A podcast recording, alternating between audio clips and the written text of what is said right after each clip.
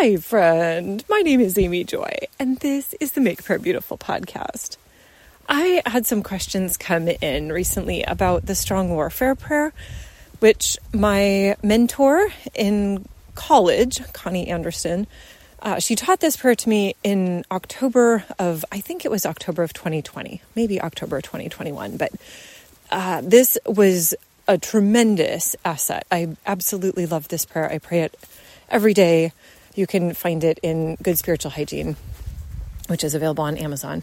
And yeah, so, but there's certain things that are a little bit mysterious in this prayer. So, good questions that came in. So, the first one was about lost or fallen souls. And so the question was, what are these lost or fallen souls? And it's a great question. so, this would be my best effort at interpreting this. So, I am not an expert in what happens after death. That is, it's a mystery. And so I will just report on what I have heard from uh, different people. So Francis MacNutt had a very beautiful talk that he did at one point. Francis MacNutt was, uh, I guess now he's the late Francis MacNutt, but he was one of the major people who taught on deliverance and healing throughout the 20th century very highly esteemed, very honored man. And so he was also, I don't know if he was like an official exorcist for the Catholic Church, but probably for quite a while. And so he would talk about how at times he would ask what spirits were in a person, and there would be all these horrible names um, lust, greed, murder, incest, etc.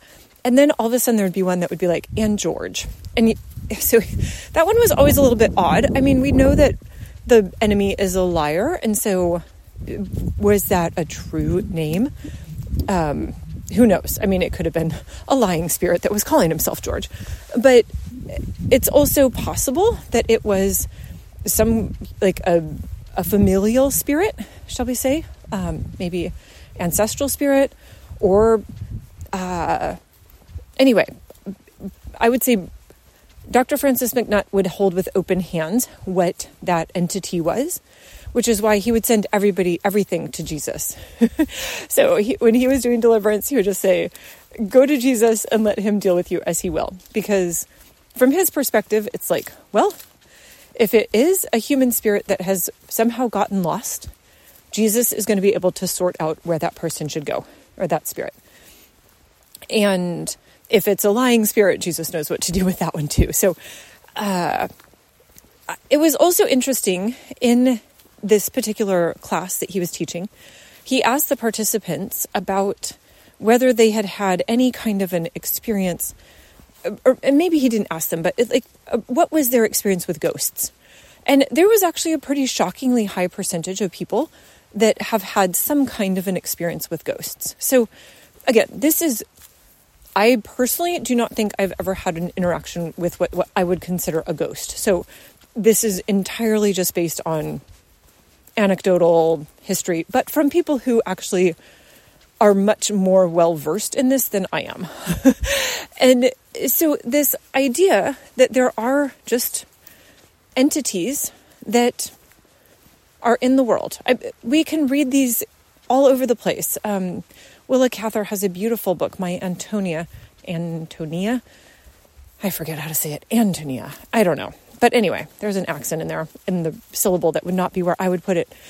But beautiful book. And at one point, one of the characters dies, and there's a sense of like this entity lingering for a few days. And you hear that actually pretty regularly that, you know, my dad came and said goodbye to me after he passed or you know 2 days later the person was at the foot of my bed. What does that mean? I have no idea. I'm just saying it is something that does happen. And i think that like any other thing in the universe jesus has a solution for it. And so uh oh i guess i actually do have one. I, this would be an example maybe of a ghost story um, I once was driving to a different city and I had a beautiful drive there, praying, singing all the way there. Met with beautiful believers while I was in the city, drove back. And by the time I got home, I was practically shaking. Um, I'd had a little bit of a car issue and just was like, Bob, something is really off. I don't know what's going on.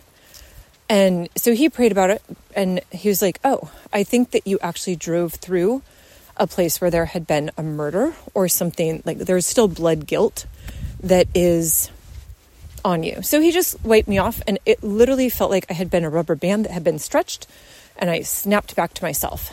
And what does it mean in the scriptures when Abel's blood is crying out from the ground? I don't know. I don't know. is it metaphorical? Is it literal? So to me, I just pray this because I feel like there are unexplained phenomena that I would like to be covered by the blood of Jesus.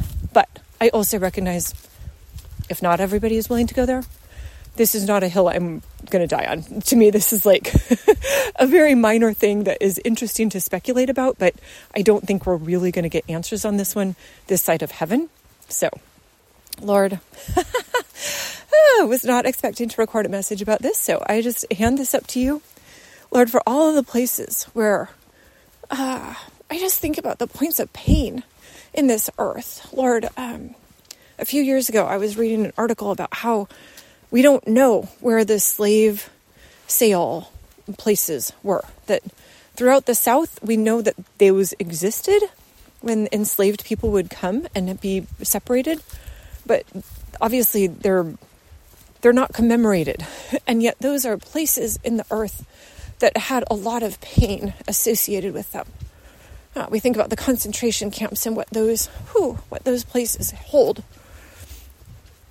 And so, Lord, um, I just ask that as you actually speak peace over the earth, as you give us the ability to be walking out your glory, Lord, I'm asking that we would do that with, oh, with the fullness of who you are, that we would be walking that out with you.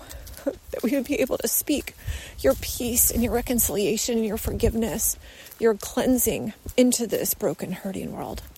Thank you, Lord. Amen.